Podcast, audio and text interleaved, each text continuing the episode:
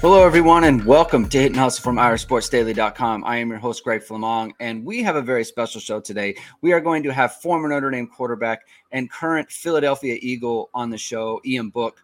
We're going to talk to him about being a Notre Dame football player, being a Notre Dame quarterback, what it was like to prepare on a Super Bowl winning team. We're going to delve into all things, you know, college football, um, his time at Notre Dame, what it's like to be a Notre Dame student, what's it time to be a professional athlete, going through COVID and all those things. So we're very excited to bring you that. But first, I want to talk to you about our sponsor, ESQ Clothing. And if you're looking to upgrade your wardrobe this spring, ESQ has created the world's first bamboo dress shirt. Crafted from high quality bamboo fabric, it's the softest and most comfortable shirt you'll ever put on. It's not only more sustainable than cotton, but also feels cooler, has stretch, is odor and wrinkle resistant, and it's even machine washable. You've seen ESQ's one piece collar bamboo shirt on every photo of Marcus Freeman, and it's the perfect shirt for today's business meeting or heading out for a night out. For ISD listeners only, you can get 23% off for spring football from now until the Blue Gold game using code ISD Spring. That's ISD Spring to get an exclusive 23% off the best shirt you'll ever wear. Check out esqclothing.com and upgrade your shirt game. All right, now let's get to Ian Book.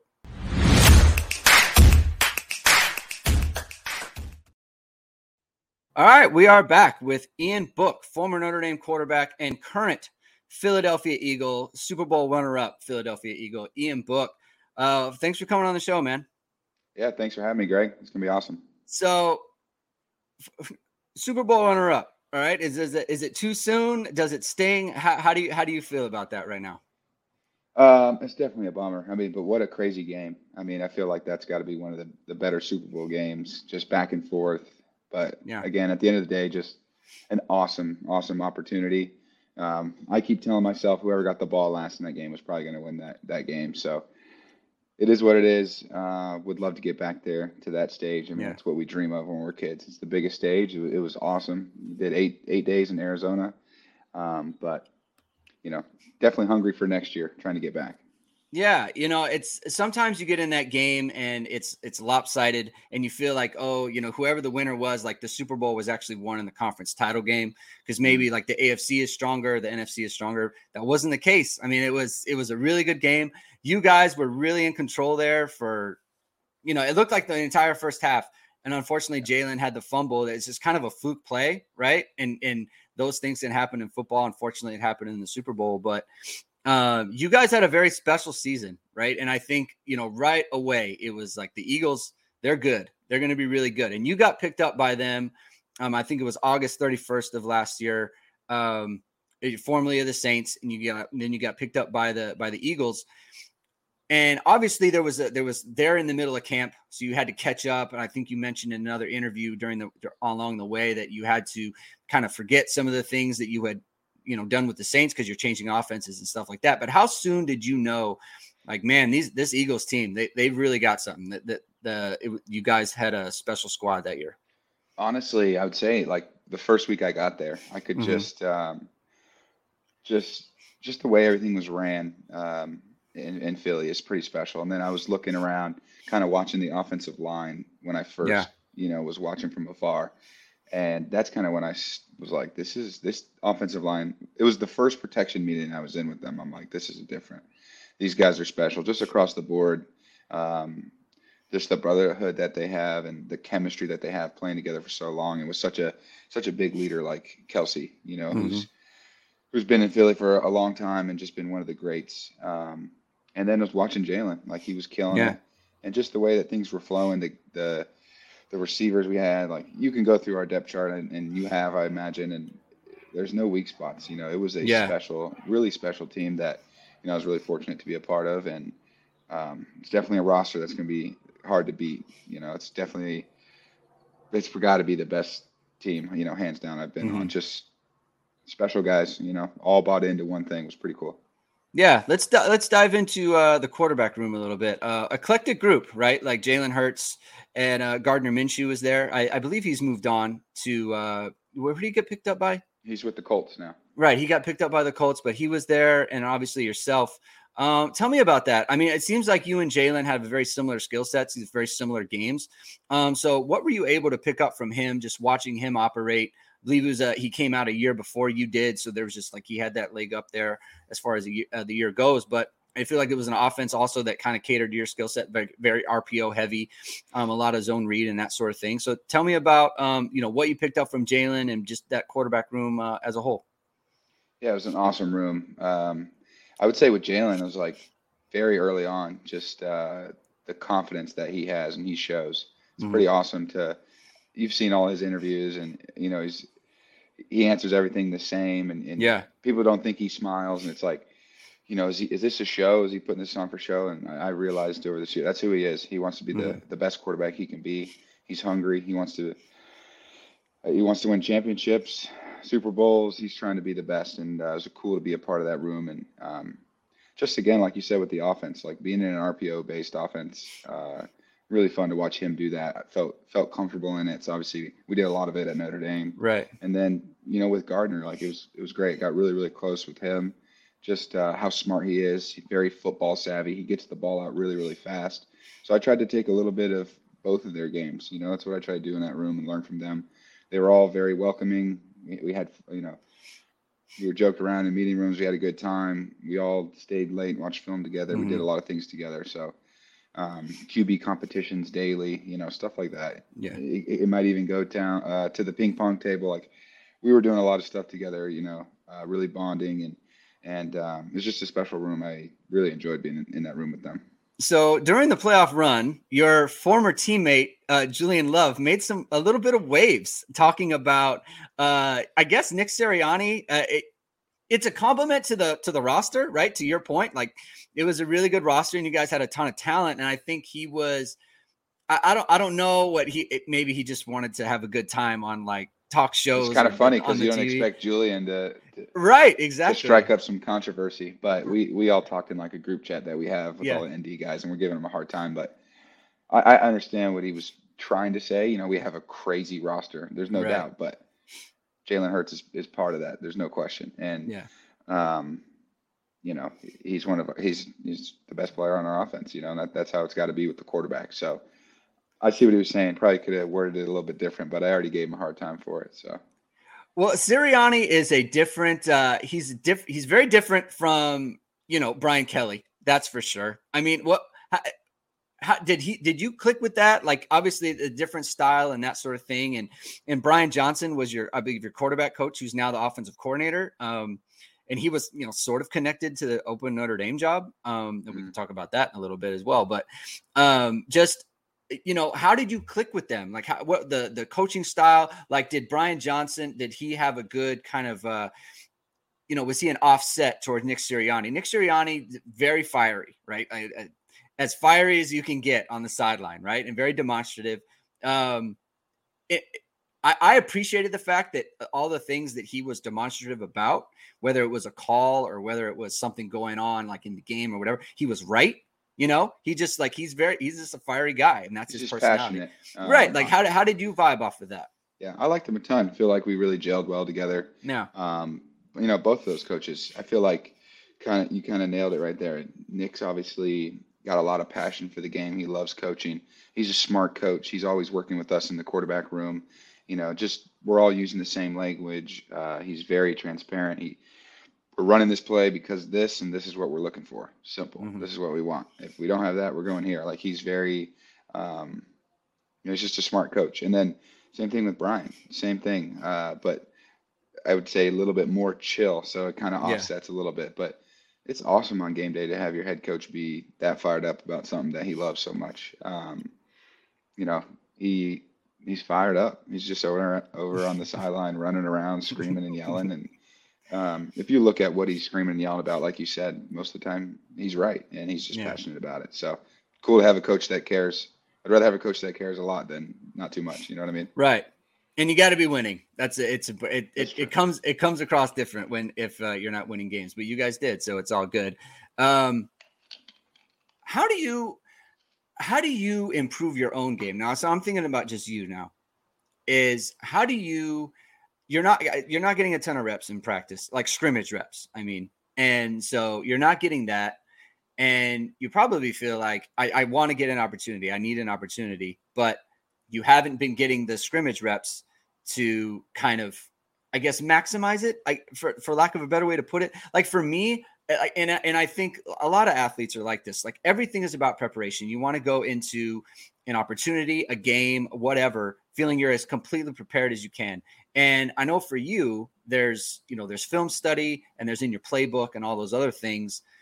But how do you prepare yourself for the like you know? And we'll get into your first start when you, you it seems to me like you just there was nothing you could really do to completely prepare yourself so how even now like how do you how do you go about preparing yourself so it's like okay when i get an opportunity i'm ready to go you know with in scrimmages and i'm making myself better and that sort of thing right well it's obviously different i don't think many people understand but very different from college and in the nfl in college the twos and the threes are getting reps during the day right um, it's just different and we're, we're all professionals you know, we don't have all day to practice. Um, the ones get the reps. There's you got to find the right balance for getting those guys reps without wearing them out during the week, so they can yeah. feel you know fresh for games.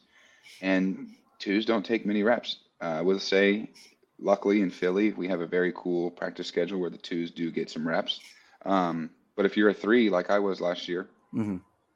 I'm taking all the practice squad reps, um, or not all of them. I'm taking half of those and uh, a few other reps throughout the week. But just staying ready, like understanding why we're doing stuff, uh, really being engaged in the meetings. Uh, I would throw on my own with with a few guys a, a couple times a week to keep my arm ready, because you never know if one guy goes down. You know, like last year, I had to be ready to be a play away for for two of the weeks during the season. So it's just a different it's more mental. You got to really stay ready and understand why we're doing things. Can't get lost. It's a long season of, of not doing you know the actual team live reps. And then i would say like another part of that is really making everything um, taking everything super serious and, and, and just really going for it in the preseason and in camp. You know when you do get those reps they matter a ton. Mm-hmm. that's yeah you know obviously those are like our base plays and everything's going to build every week but if you mm-hmm. understand mm-hmm. like fundamentally why we're running certain things in camp and you're actually getting to run them, um, I think that'll help you a lot. So just trying to, uh, it's just how the league goes. It's not, yeah, it's not like it's unfair. It is what it is. Every two and three in the league's doing, but just dealing with the same thing I'm dealing with. So when you do get your opportunity, that's when you want to feel as ready as you can. So then there's no looking back. When you look at quarterbacks around the league who come in, you know, as first round picks or, um, you know, high draft picks or whoever, um, like Sam Darnold is an example where he was picked high. Zach Wilson's kind of going through it right now. I mean, the, the, the, jury's still out on him, so we don't really know. But I'm just, you know, the Jets are talking about bringing Aaron Rodgers, right? And that's going to put Zach Wilson in a bad spot. And so when you see guys like Sam Darnold and Zach Wilson, just as two examples, who were high draft picks but have struggled, what do you think the the main reason is why guys come in wherever they're picked? Like, what do you, why do you think it is? Like, what differentiates the guys? Like, in contrast to Jalen, right? Where how does how is it that Jalen makes it, and someone who maybe is as physically talented as him doesn't make it? Like, what's the differentiator there? I feel like there's a lot, and it's it's probably a pretty heated debate that you could get into with other guys. Yeah, I don't know if there's one certain thing, but um, I just feel like at quarterback at the at the next level in the NFL, uh, all of your mistakes are magnified. So you yeah. might be able to get away with stuff in college, and you could be a little bit late on this route, and the DB's not as good. But everyone in the NFL is super good. Yeah. Ones to threes to practice squad players. It doesn't matter. These guys these guys were the best players on their college team. Um, so it's just competitive. I think there's a next step mentally, obviously, with with the playbook and every play having a check in college, I've heard of offenses that are so simple, and I feel blessed that at Notre Dame we actually were able to do some stuff and take control and and check out of things and, and flip plays certain directions because every play in the NFL for the last two years that I've been in it, both systems I've been in, you're not running a dead play into a bad looking defense. If it mm-hmm. doesn't look good, we're, we're checking out of it. Um, any advantage we can get, we want to. So I don't know if there's one specific thing, especially with those guys like also you learn on the on the fly, you know, and um, Jalen killed it this year. Mm-hmm. I don't know the exact reason, but I also wasn't there for the first two years. But when you watch his tape, it looks like his confidence is out the roof. Um, I think he's finally had a coordinator for more than one year. Apparently, mm. if you, I think there was something like he had a new coordinator every year for like the last five years. Yeah. He finally, there's all these things: opportunity, uh, timing, coaching. Everything goes into one basket. I, I don't think I can put one, one, um, you know, one thing on on why people don't succeed, but also hard work too. Like, how much do you love it? Are you are you there? You know, the first in last out thing. Are you are you doing that? Are you mm-hmm. in there? Are you studying? Are you taking it to the next level? Um, there's just a lot that goes into it. I, I can't I can't pick one. Sorry. No, it's good. I I I I wanted to ask an uh, NFL quarterback about that, right? Because yeah. I, I I just feel like it, it's so much of it comes down to uh, knowing where to go with the ball. To simplify it, like if you know where the ball has to go on a, on a snap to snap basis, that kind of leads to everything being right. Like people talk about accuracy and stuff. I feel like accuracy improves when you know where the ball's got to go. 100%. You know, because then you can set your feet and you can you you know you're confident. You know, it's like oh, this is where it's got to be, and yep. you go from there. And when you're when you're a little confused, and like you said, you know, making checks and that sort of thing. And uh, I was going to bring this up later, but you, you it was a nice little segue to it. And you know, Notre Dame. People talk about the Notre Dame offense, specifically the Tommy Rees offense, is like it's a pro style offense, right? And I always wonder, like, what do people mean when they say that? Right? Uh, yeah. Uh, you know, are they under center? Are, are they? Is it because of the the route concepts? Is it you know you talking about making checks on every play? How, how, what is the you know the Tommy Rees offense and that kind of you know Notre Dame is reportedly going to run the same offense with Gerad Parker this year, similar concepts and that sort of thing. Yeah. Because I think because they like the offense, right? It wasn't the you know they, they didn't want Tommy Rees to leave; he left on his own. So tell me about the offense. What what is Notre Dame doing that say would prepare you for something you know like the NFL? What you're doing with the Eagles? Yeah. Well, first I'll tell you, I used to always ask Tommy Rees. Every coordinator I have, I like to ask him like, "Hey, what what would you say this offense is?"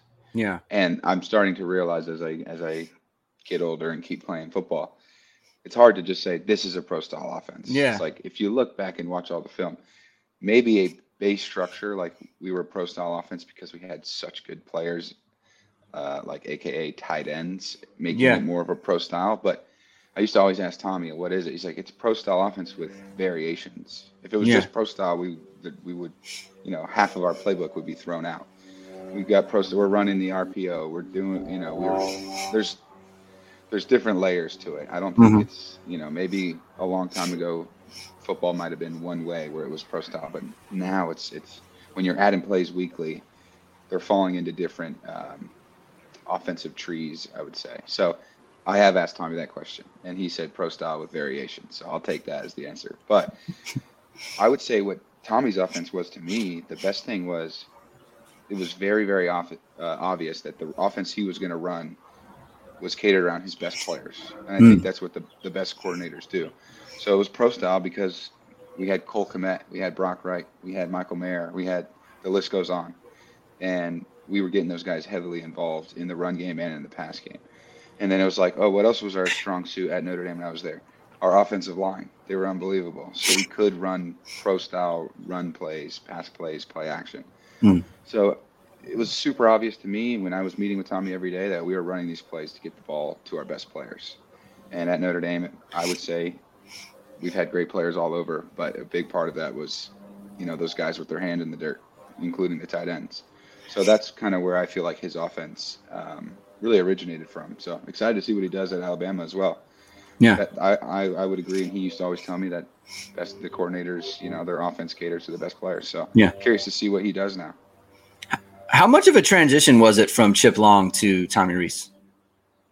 Uh, I think verbiage wise, we changed some things. We tried to keep a lot similar. I mean, a lot of uh-huh. guys were coming coming back, um, but you know, obviously, I feel like RPO wise was very heavy with Coach Long, um, but we kept a lot of that stuff, and we and we did yeah. And Tommy just added in his his uh, I would say like drop back concepts, and things weren't you know they were different, but we tried to keep stuff the same. And uh, I know when Tommy came and put in his offense, he wanted everything obviously you're your coordinator. You want your offense to be um, yours. And yeah, I feel like he tried to really make make everything make sense. You know, certain certain route concepts uh, all had the same words that fit in the same tree, and it just mm-hmm. stuff that really hits your brain the right way. That that that makes football easier to learn and easier to play when you don't have to think as much. Um, I I want to move on to your your kind of Notre Dame career, but I do want to hear the story of how you came to start your first game uh, with the Saints. Yeah. It when I heard it, okay, I've heard this before, and, and many people haven't. So, and I, you can tell it kind of a rehash. But when I heard it, I, I got anxiety. I, I, I could I could not imagine having to go into that situation um, with those circumstances. And like you said before, like you know, I'm no complaints. It is what it is. You know, everyone had to do it, but just if you could just go and tell us the story about how it Yeah. came to be that you started your first game. Yeah, well, I'd say, you know, obviously it's been a dream of mine to start an NFL game. Oh, Let's for- for start sure. with that. So I was I was excited. Um, Yeah. Not the way I wanted to start one, and I Right. plan on starting another one sometime, probably with different situations. But I mean, even with the whole COVID thing in college, and then it, like no one expected to play certain games the way that we did. So Yeah. It was just one of those weeks. Uh, came into the week um, as the third string, like I was all year. Um, got a text that guys weren't feeling too good. Kept getting calls. One quarterback goes down and going to the facility, talking to the other quarterback in the parking lot. He says he's going home because he doesn't feel well. So then I started doing the math. I was like, well, I'm the only one left. So yeah. Um, it was a weird week because it was Christmas. I had my family coming in, Yeah. coming into town. We were going to be off on Christmas Saturday. Uh, Sunday would be the day before the game because Monday night was the game. Obviously, fighting for a playoff spot. Like there were so many things going on. Uh, we were getting these texts. Uh, don't come into the facility. You know, we're counting guys. We're currently at five. Then we went to eight. Then we had ten. Then we had twelve. And um, the word on the street, from what I believe, was at that point, if you had 25 guys out, like you have to forfeit. Yeah. And from what I know, we were at 23, so we were close. And um, it just it's just the way that it all went down. Like Yeah. you had to cancel practice, so you know, unfortunately, wasn't able to to get a full speed practice with any of the guys. Uh, we had one walkthrough outside with masks on, um, which was nice to be able to walk through a few things. Yeah. But you know, like you've all heard, and everyone that's probably you know tuned into the game, my first you know live snap with the center was that pregame. My first uh, you know handoff to Alvin was pregame, and my first throws to those starting receivers was pregame. So I knew what to do. Um, you know, I thought Pete Carmichael did a good job of, of meeting with me Yeah. a few times, and they sent me home with a cowboy remote and a and my iPad so I could just study at home by myself. I couldn't meet with the coaches. Um, you know, we just didn't want to get anybody else sick. If I was right. sick, Yeah. you know, You couldn't to have the. Yeah. You Yeah. couldn't it. So, and then you know, for me, I was like, well, I don't want to be sick. This is it's not it's not the best opportunity, but it's a chance, you know. So, I was excited, like you said. I mean, I, I obviously went out there and thought we thought we could win. You know, no matter what. I Oh, was for sure. Convinced, convinced in my head that even after like a really shitty first half, you know, what was the score? It, it, it was like was it 10-3? Yeah, I think so. I mean, it was it was right there. I mean, because You I mean, it was a tough situation for both teams, right? So it wasn't like uh it wasn't like everyone was clicking on all cylinders, and it almost sounds like it was so out of the ordinary. It, it, it it's like it's almost I don't want to say comforting. That's not the right word, but it's like it's disarming. Like ah, Yeah, you know, it like it- bizarre- it yeah, like it is what it feeling. is. It definitely wasn't like that feeling of like this is regular Monday Night Football. Yeah, yeah, I, yeah. I'd, I'd imagine Yeah. kind of like, sheesh, let's see what happens tonight. Yeah, But almost like a free roll.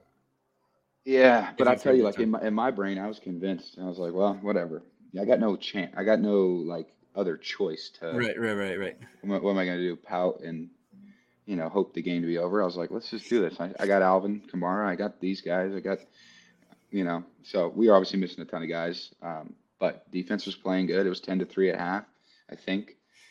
Um, it just didn't go our way. But honestly, awesome experience. I learned so like as tough as that night was for me because I'm like that's really my only thing right now to look back on in the NFL of, of playing in a game, not counting the preseason.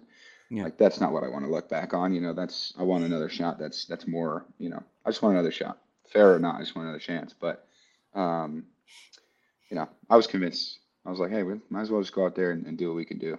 You know, we got got no other choice. Let's try to win and get into the playoffs. It, it didn't happen, and everything it felt like the team was back to normal the following week with guys coming back, and it is what it is. But you know, I, I learned so much just by playing that one week than I did, you know, kind of watching, you know, for the last season, two seasons. When you play, like I learned, you learn a lot more, and it felt good to go out there and complete some passes, throw for, throw for some yards, and yeah, it is what it is. But I wanted to be out there.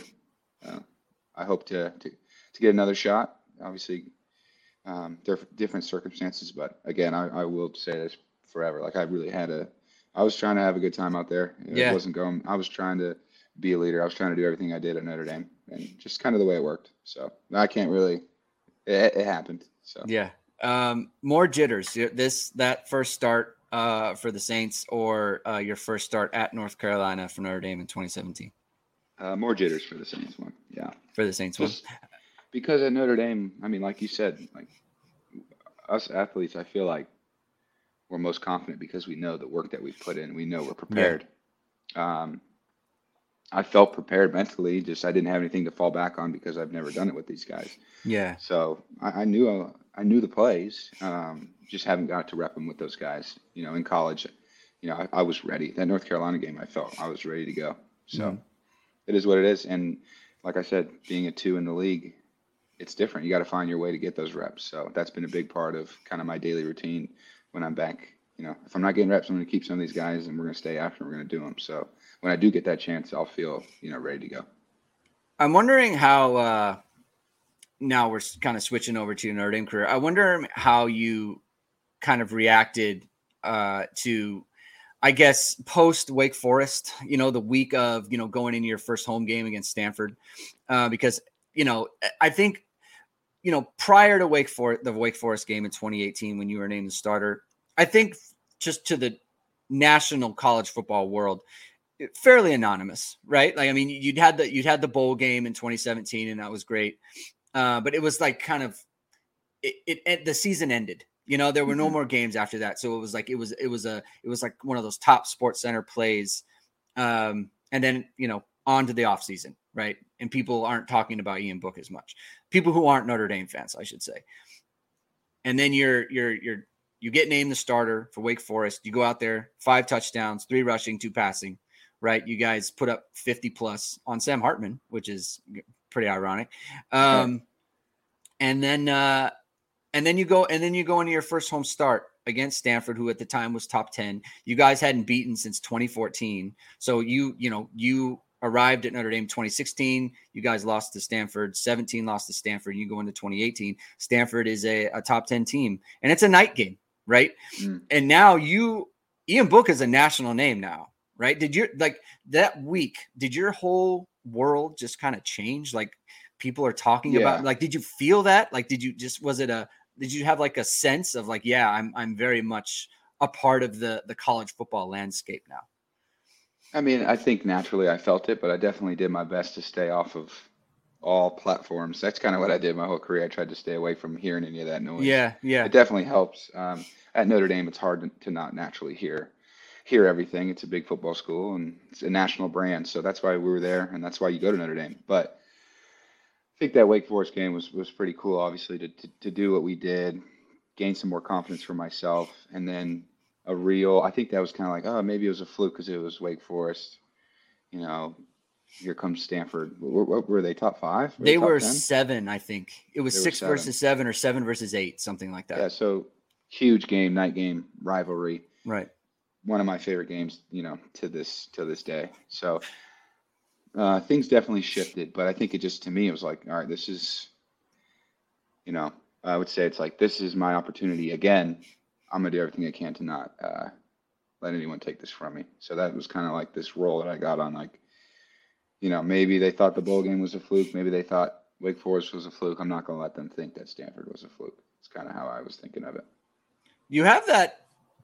That, that's kind of a theme for you, right? Like that, like I'm. This is my opportunity. I have to get it right. And I think does that stem from, you know, you were you were not the high, you were not a you know top 100 recruit right? You were you were recruited. You were uh, you originally committed to Washington State uh, to play in the air raid under uh, the late yeah. Mike Leach, who just who just recently passed away. So you're going to be an air raid quarterback. Ended up at Notre Dame, and you know you showed up in 2016. Uh, DeShone Kizer and Malik Zaire are going through a quarterback battle. uh, your teammate and um, your friend Brandon Wimbush, who was a top 100 quarterback. Like he was, I think he was he was a redshirt freshman at this point, right? So he was gonna, or he he, he was redshirting in 2016, and he was kind of assumed I'm gonna be the starter in 2017.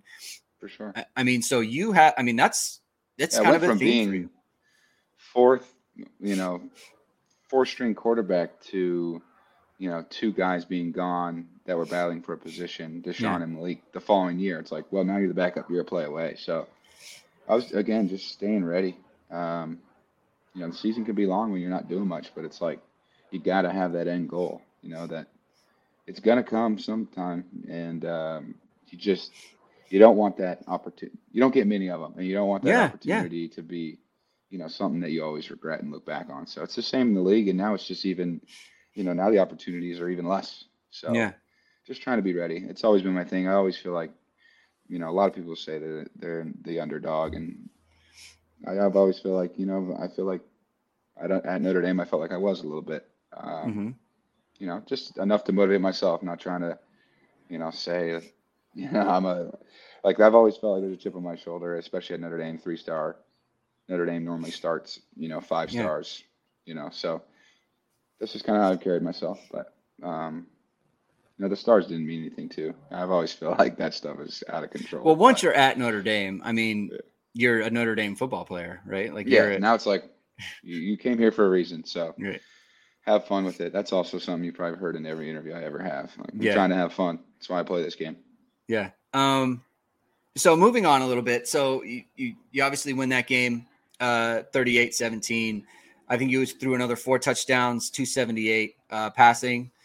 Um, good job by you on that. And so, you, yeah, so you guys, you guys move on. You're on the road at Northwestern. First drive of the game, I, I believe it was a scramble play. I don't, I don't know that it was a called run, but you scramble, you get hit in the side. What, what happens then? Yeah. It's pretty weird now being at Notre Dame. The truth can come out for everything. Yeah, yeah, yeah, yeah, yeah. yeah. Um, I think it was was it the second drive, first or second drive? I think it was the first drive. I might be wrong, but it, it very early in the game. That's for I'm- sure. I'm, running. Um, I'm wearing a rib protector, the the EvoShield. Got Yeah. it on. There's a little gap between your backplate pad and your EvoShield. It's like that big is how small the gap is. Yeah. And I go down, and his, the guy who's tackling me, his knee hit me right in the gap. Um, knocked the wind out of me. I knew I've never had the wind knocked out of me like that before. I couldn't even breathe. Um, Yeah. Sharp pain. I was like, man, this is this is definitely different. And then if you remember, it was fourth and one, and they were telling everybody to stay on the field. And I, if you watch the video, I'm hunched over. I can barely get a breath. Tony Yeah, yeah, Jones Jr. is asking me if I'm all right. I'm telling him, yes, I'm fine, kind of. Like I'm like, yes. Yeah, yeah, yeah. And then they're like, stay out, stay out. It's fourth and one. So I'm thinking, that's fine. We'll run the ball. Well, they call it double slant. So I go to throw and I throw it and I'm like, oh, what is this? So I go up to the sideline. Um, you know, I'm just like, okay, I can barely get a breath, but my ribs are killing me. You know, I feel like something. I never once did I think I broke my ribs. I was, I just, I don't know what happened. yeah. Um, I remember, you know, the game goes on and I'm really trying to not get hit again. You know, I didn't tell anybody on the sideline I was hurt. You know, the, I, I'm pretty sure they felt around. They couldn't obviously find broken ribs, you know, on the sideline with all my pads on. But I remember, you know, running a few more times in that game. But before I get tackled, I'd get down on the ground because I didn't want to get hit there again and have to not, you know, come out of the, come out of the game and not be able to play. Right. I remember getting on the phone one time. This would be funny because Tommy Rees was screaming at me on the phone. we had a good relationship, but he was like, "Why are you?" He's like, "You normally don't, you know, drop down to the ground. What are you doing? He's- You're running like a baby." Let's just say he said it like yeah, that. yeah. A baby. And yeah. and I still didn't say anything. I'm like, "All right," you know, he doesn't know that I, you know, have hurt ribs, whatever. right. So at halftime in Northwestern, they're known for like the smallest locker room ever. Okay. I don't know if you've ever heard about it, but it's so small. So we get, we all cram in there, and I go to the bathroom to go take take a piss, and I fill the toilet with blood, just all red. So the whole whole toilet was At full of blood. halftime. Yeah. So funny part here, funny part here is I still didn't want to tell the trainers because I thought it was a close game at half. I thought, yeah, yeah. if I tell them, Was it 14-7? I think it was something like that. Yeah, I'm like, if I tell them, they'll probably pull me out. So I went to the smartest guy on the team in the quarterback room. His name's Nolan Henry, Okay. and he was he was doing pre med. So I was like, maybe he knows what's going on. So I asked him to come look at the toilet. I'm like, dude, you gotta check this out. And he was like, he was just staring at the toilet, and I'm like, so you don't know? And he's like, he like didn't say anything. I was like, all right, no help there. So Is this bad? yeah, because I'm like I'm hurting and I'm I peeing blood. Like it looked Yeah. like yeah, it looked like cranberry juice. It was Oh, like okay. straight straight red. yeah. So um, I don't say anything. I go play the rest of the game. Was able to. I mean, we had an awesome drive. Was able to pull it on the last play and run into Yeah. the end zone. Um, just a cr- awesome, crazy game. But at the end of the game, that's the one game that we took a bus to because it's close to Notre Dame. Mind you, it's still a two-hour bus drive. So with ribs, they don't want to give you any medicine because they don't, you know, they don't know if you have internal bleeding in your liver or kidney or whatever you have it.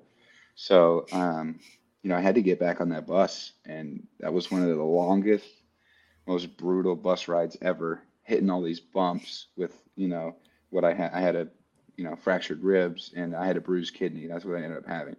So, um, that bus ride was terrible. You know, no medicine, nothing. Yeah. I, on the bus ride back, I like, okay, I got something. Like uh, this is not normal. Like every bump we hit, I'm like excruciating. I actually ended up standing in the back of the bus with Sam Mustipher and just telling him like, bro, I got to stand for this for this bus ride. Yeah. We get back, um, then we obviously go through all the tests, and you know, that we end up getting an X-ray, and I end up having, um, you know, cracked ribs and then uh, internal bleeding. So I had a, a bruised kidney. So basically, it hit me so hard, it hit hit ribs hit the kidney, I guess, and bruised them, and it ended up bleeding. So had to miss that following week um, Yeah. against Florida, Florida State. State. for the senior night. Pretty bummed about about that, but they basically told me like if you take a week off, your kidneys will heal. Uh, your ribs will always, will bother you probably for the rest of the season, but the, the it's not worth getting hit again in the kidneys and, and having like an Andrew Luck type of situation, you know, where Right. he had Yeah, yeah, yeah. full, you know, tear in his kidney or whatever he had. So had to take that week off. But- Had to take the week off. Yeah, and I didn't tell anybody. So just uh, for people to remember, like you didn't just run the ball in for a touchdown uh, at the end of the game. There, you also hit Michael Young on like a fifty-yard pass. Oh, yeah. Um, and so you think about, I mean, so if anyone, you know, I, you probably find the game on the internet. You go watch that. And you're, you're thinking, okay, Ian Book is is is peeing blood at halftime and not telling anybody. I mean, that's that's something, man. I, I I didn't I didn't know all that. I thought the I thought that part of it was kind of afterwards, like uh like maybe Monday, Tuesday, right? And it's like, Uh-huh. okay, Ian Book's not going to play. Um, I didn't know it was actually during the game. Um, that's something. I mean, that's football. I mean, I, Yeah, I- it is, and that's the stuff that people don't know, and that's the stuff that you got to be okay with people not knowing. It's kind of a cool, right. like for me, that'll always be like a story that I have with my guy. All the, all the guys on the team knew, but it's like Yeah. we try to keep our information, you know, in house. Yeah, yeah, yeah. We, we always talk about keeping stuff in the locker room, and nobody needs to know that until now when you graduate and you can hop on podcasts and, and tell the real version. So it was crazy. I mean, I- you don't. I peed peed blood all that whole week. I felt like it wasn't going to go away, and Oh it finally did. And I guess there's there's like even when I would pee like clear and thought I was good, apparently you can test that and find that there's still blood uh like blood cells in there that are still like showing that you're bleeding. So yeah. it was a crazy process. Um, I was really just trying to, you know, I was putting. There's not much you can do for broken ribs either. So for the right. next, I mean, and, and plus, like you, it's your core, right? And you're throwing the ball, and Mm. I mean that that's got to hurt every pretty- single time. what was the following game? I think it was the Uh, pinstripe game in New York. No, it was uh no, it was uh oh oh, that's right. That's right. It was. So You're right. It was New York. Syracuse. You go up to New York. Yeah. Yeah. So you go up to New York, and we just had this plan that you know I'm gonna shoot these ribs up, hopefully numb them for a couple of games or a couple, sorry, a couple quarters. Yeah. And try to get through it. But yeah, those ribs bugged me for a while, so it was crazy. Yeah. Well, then you go to crazy experience. USC and like you had a couple like huge third down conversions where you're like running over defenders. Just trying to uh, run for my life to not get hit in the ribs again. I'll tell you that. Oh man, it, it- that must have been just very bad, like uncomfortable. You know. Yeah, very Um, uncomfortable. Yeah. So I, I guess you know you have. I mean, that's the, the the resilience there, the toughness there. I mean, you've had several moments. You know, and I I wrote something uh, for an article when I used to write as a blogger for UHND.com. I wrote how you were a fighter. It, it's just it's you have a, a an ability to to fight back in situations, right? And and I'm think and I think about the the Virginia Tech game in 2019 where you Mhm. guys had just lost to Michigan, right? In in a in a bad way, right? Yeah, the it's just the crowd game. I mean, Oh. honestly, like you're a legend for that in my mind. I I, I really I, I really appreciated it. Um because I remember that week and I remember what it was like. And I and I do wonder for you, right? Because I, I think, you know, it, look at Notre Dame, it comes from the uh it, it, it you can't lose games at Notre Dame, right? And if you're not winning a national title, then they want to bring in someone else who will, right? And so you you lost your second game of the year at Michigan the week before, and you go in against Virginia Tech. You know, you're about to go up uh 14 uh you're about to go up I think 21 21 7, you know, like a little bit right before the half. Jafar fumbles on the one, gets returned for touchdown. Instead of being up 14, it's tied. Uh, and then and then you know you you, have a, a two minute drive where it's like if we don't score here, we're gonna lose two games in a row and we're gonna be six and three or whatever it is. And and like, did you feel like in that moment? And and you know maybe you didn't because it's you're in the heat of the game and you're just like, how are we gonna win this game? But if, if was there anything in your mind that like if, if this doesn't work out, they're gonna try to they're gonna try to bring in Phil. They're gonna try to bring in the backup who was a highly rated recruit, right? Yeah. Was that in your mind? Did you have that in, Um, in, in there? I don't think I ever ever thought about that. You know, Phil's a great great player. Nothing to do with him. I'm just saying. I think that's probably where you you don't want your mind to ever go as a quarterback. But Yeah. I mean, shoot, it's definitely realistic. I mean, you don't want to lose two. We played, you know, we played terrible against Michigan up there Yeah. in the rain. It was it was terrible. And, and like we talked about earlier, talk about hearing the noise. We sure heard the noise for a full week, you know, and well, we'll we'll bounce back with Virginia Tech or whatever. And it's a close game. You know, it's, football's hard. Week in Yeah. and week out, you got to win every matchup. Um, you know, and the, I didn't do this to, to tell the ND fans to just like be quiet. I was just saying like everyone needs to chill out. You know, like it's okay. We we we know Yeah. we lost, just like you guys know we lost, and we're we're fighting every week to win. And um, there was no doubt that Virginia Tech. That was one of the games where I felt like there was not a doubt we were winning. It Mm. wasn't going our way. It's still a close game. And then we just we had an awesome drive. You know, we practiced the two minute drive all the time for for those reasons. Hit Claypool on a big in cut on the left. Yeah. You know, Fourth down. He catches it and gets the first down and kind of slides or whatever. And then we get closer and, and coach calls a you know a play where it could be a pass or it could be a quarterback run. And uh, they gave us a look where I was going to be able to do the quarterback run and perfect, awesome block by the Javon McKinley over there hmm and it just worked out. And I think it was like it wasn't a pretty win, but not every win's going to be a pretty win. It's about Yeah. winning, and that's what we do. It's about fighting every single week and winning, and that's what we did. So that's what this was. So I don't want anyone to get mad at me, but it was just like, hey, It's fine. Honestly, people are the noise, unreasonable. We need y'all to we need y'all to chill out. People are people are unreasonable, man. It, it's to, it's totally fine, and I I thought it was cool, and it's it's all good. I mean, look, you're you're in. Plus, I think during games, when you're in the heat of it, the things you do during games, it's yeah. know, Emo- it's there's just- a lot of emotion. it's like trash talk, right? Like some guys who it's like you get in a game and you're trash talking, and it's like I don't trash talk normally, but I will in this situation because I'm, you know, I'm fired up. I'm, I'm in the game. Yeah. Um, but where does that, where does your resiliency, where does that, where does that resiliency and mental toughness come from, right? Because look, in in 2020, you know, you, you have to, you're rooming by yourself. You can't go outside. You you know, and and especially when you know, uh, uh, you know, Drew Pyne was a true freshman at that point. There's no one really behind you right? And and and and uh, Brendon Clark was was also there, but he had a hurt knee, so he had a lot of physical problems. There's no one behind you. If you get COVID during 2020, that's a playoff team that does that. They're Notre Dame's not going to the playoffs. If you get COVID, you got to sit there by yourself. The discipline there, the mental toughness there, like where does that come from? Where, where did you who? Where was that instilled in you? Was it your dad? Was it your mom? Yeah. You know who? I've, where I've did that come before. from? I would say probably grown up just with, you know, my parents and always talking about mental toughness just because of kind of my dad's career and my mom's career. Mom was a paramedic, dad was in the army, uh, in the law enforcement. Um, Yeah. was on the SWAT team. I mean, he's been in some high pressure situations, more than more than we face in football. It's our life or death. So, you know, for me, I was just growing up and having a, an older brother who's in the army now. I think maybe it's an army background thing, but really, it's like Mhm. we play we play football because it's a game and we love it. And at the same time, it's like there's so much emotion in it, and it's it's like no matter what, I'm not gonna let you know. I'm not gonna give up. You know, you might be a better football player than me or something and make a better play here or there, but that was kind of always my mentality. Is like be tough for my guys. You know, like when I get smacked or break ribs, like just get up if you can, keep going, show those guys that like you're not gonna quit on them.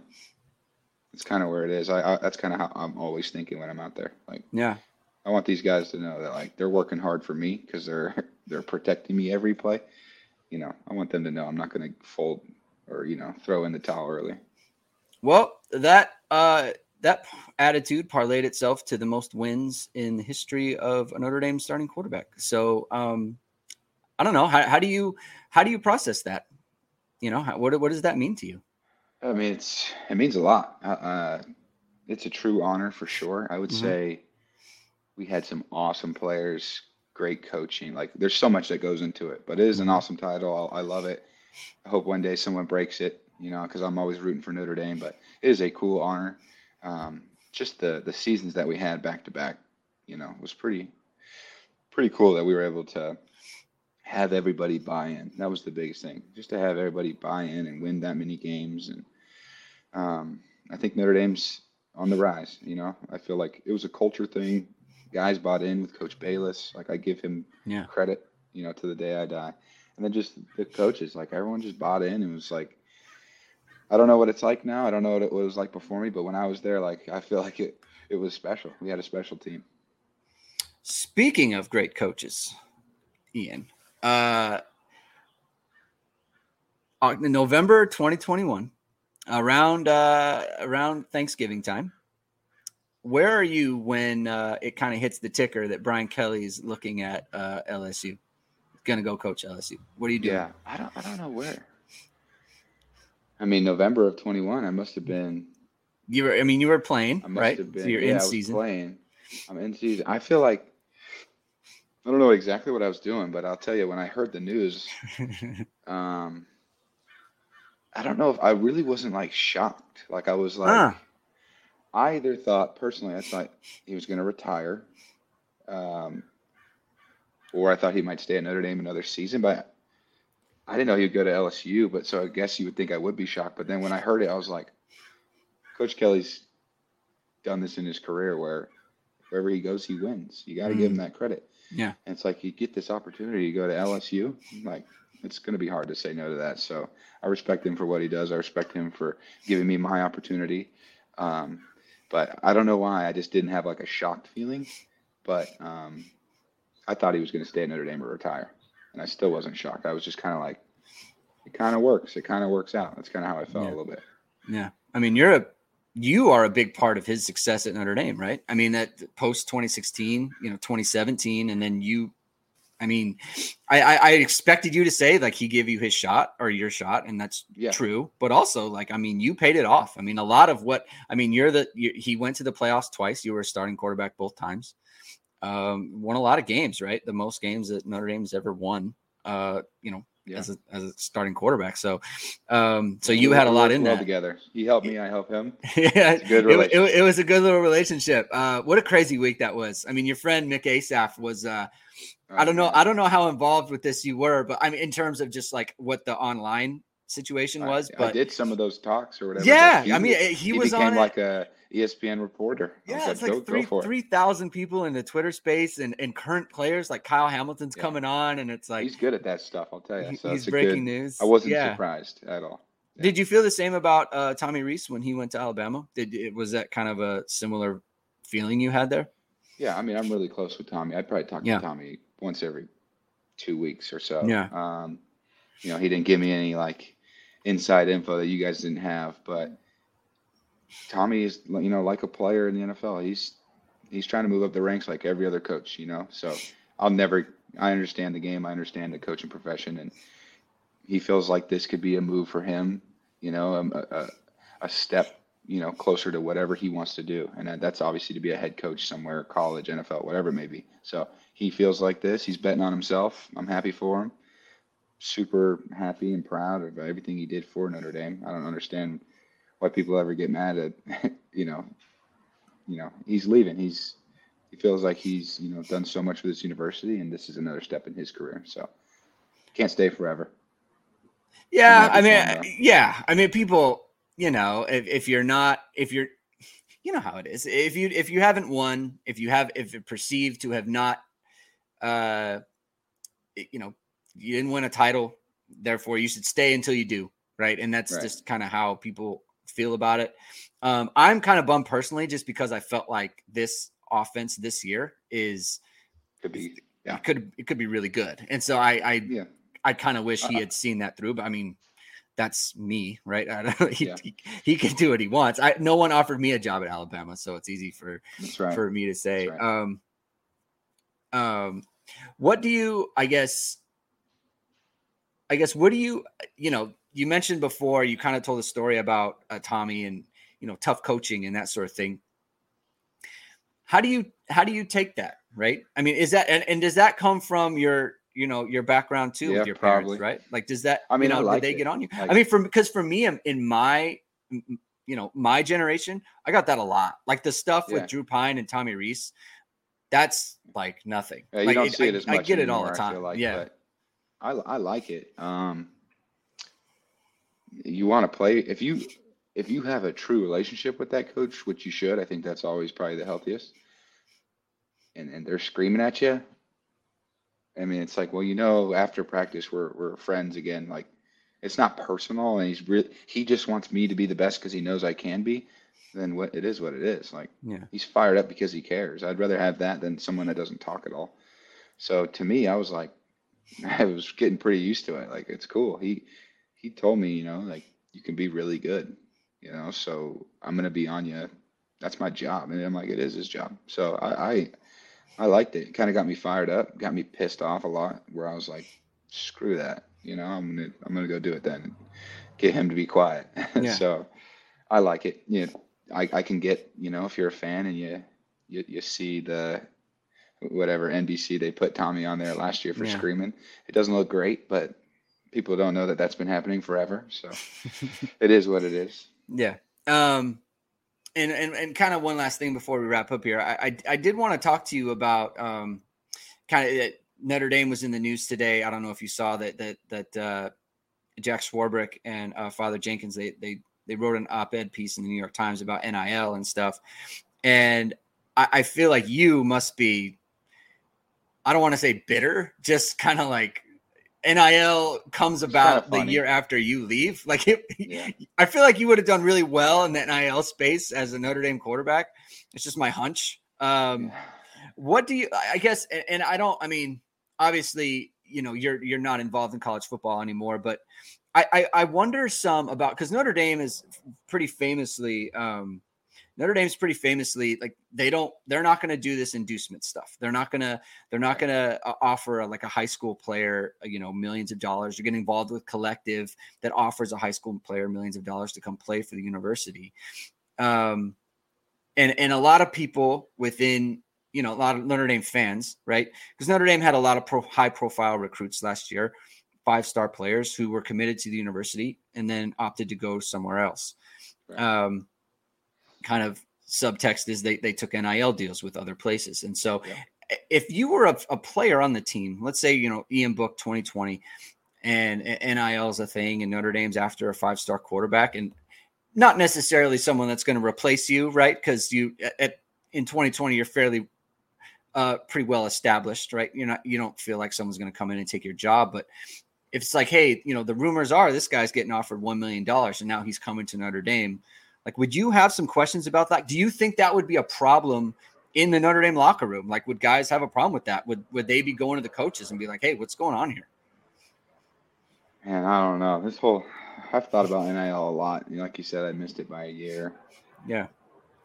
I don't know. I can't even I can't even imagine it just because it was it's so foreign to me. You know, obviously mm-hmm. missing it, but I don't know if maybe some guys would be bitter. Some guys would be like, I don't care, and then some guys would probably be like, good for him. You know, it's going to be split regardless. I don't know the right way to handle NIL. I've thought about it a ton. Um, I don't know if there is a, a, right way of how to do it, and I think it's going to take time. It's obviously in the early stages, um, but I think me personally, like after you know being on this with you for an hour, you would probably realize that my reaction would be like, man, it you know, it is what it is, and like at the end of the day, we're going to go in the field. We're both going to do the same thing, and if he's better than me at it, then he should be the starter. That's how it goes. You know, yeah. the best guy plays. So, um, you know, I think it would motivate me. It'd be like, well, I'm gonna gonna go out there and you know, he got the money, but I want to be the starter this year. So, I don't know if there's a right way to do it. I think about it a ton, whether it's jersey sales, whether, but if we were in college, if I was in college again and we were doing it, I think it'd be, you know, cool. Fine. There's definitely cool ways to do NIL. So that'd be fun. I would be trying to get involved in those.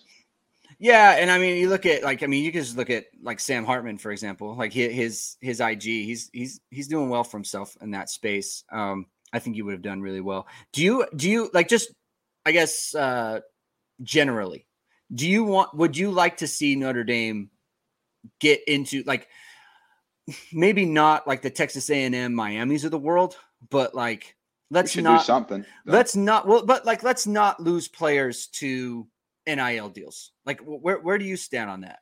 If you think that there is like a, a middle ground between like being Notre Dame and staying with our tradition and our values and still doing NIL, and we find that, I'm all good for it. But part of you know, I go both ways. Like I want these guys to get to get paid, you know. Yeah. But yeah, at yeah. the same time, it's like I don't want, you know, I don't want Notre Dame to just like stop being what Notre Dame's always been about we're smart enough at Notre Dame. Let's try to figure out something. I bet you there's stuff in the works right now we don't even know about, but let's let's figure out a way that you know as close as we can. Let's find that middle ground. Like Notre Dame's a special place with special people, and I feel like there is a way that we can, you know, find a way to pay these guys, but also get good people to the program. You know, the same thing that we always preach, same thing that Swarbrick preaches, and then will that be enough to get us to the college playoff and, and win when we get there? That's that's the loaded question. I, I don't have the answer, but I think eventually, yes, I think we could, you know, find a right way to do it and still get you know really great recruits um, that want to come to Notre Dame, you know, because it's Notre Dame. How hard is it when you're, I guess, bringing in players? I mean, what I guess what is the biggest hangup that you hear with you know when when recruits would come in? Like, what do they say? I guess I don't know now because of NIL. It could be whole different reasons, but yeah. I mean, when I was there, a lot of people didn't want to go to South Bend because it was freezing, or school was too hard. Um, those were two of the reasons I heard. I heard a ton, but I get. I bet you those reasons are completely different now with NIL. Yeah. Um, and one last thing before I let you go here, uh, what, what's your opinion on Marcus Freeman, the Freeman era? I, I obviously he was a, a year yeah. after you, but uh, what, what's your opinion there? You've been you've been around a little bit. Yeah, I've been around him a few times, and uh, to be honest, he gained my respect when I was, um, you know, about to start my first game against the Dolphins. I got a text from a number that I didn't have that said, "This is Coach Freeman. Go out there and kill tonight. Notre Dame is, wow. you know, Notre Dame is proud. So I was like, I like this guy. And then I, you know, got to meet him a few times. And um, from what I heard, there's a good buzz on campus, and people are excited about what he's doing there. So I'm excited for him. He's been he's been great to me, and I hope they have a really great season. Well, uh, that's great, man. I, I really appreciate that, and thank you so much again for coming on the show. I'm going to let you go. Uh, what do you got? You. What, what, do you got coming up? You got uh, you got OTAs, I assume, pretty up pretty soon after the draft or before the draft, or when, when does that all get uh, get ramped up? Yeah, uh, I'll be down here training in, in, Newport for a little bit, and then I'll be heading to uh, maybe the spring game. Not quite sure yet. And then from the spring game, if I go, I'll go straight down to Philly for OTAs end of April. So all right, well, we'll see good luck with that. Congratulations on a great career. Thanks again for coming on. This was awesome. I, I had a really good time, and uh, we're gonna be rooting for you, man. Stick sticking with the Eagles. Appreciate it. Thank All you. Right, Thanks again. Yeah. yeah. Have a good one. All right.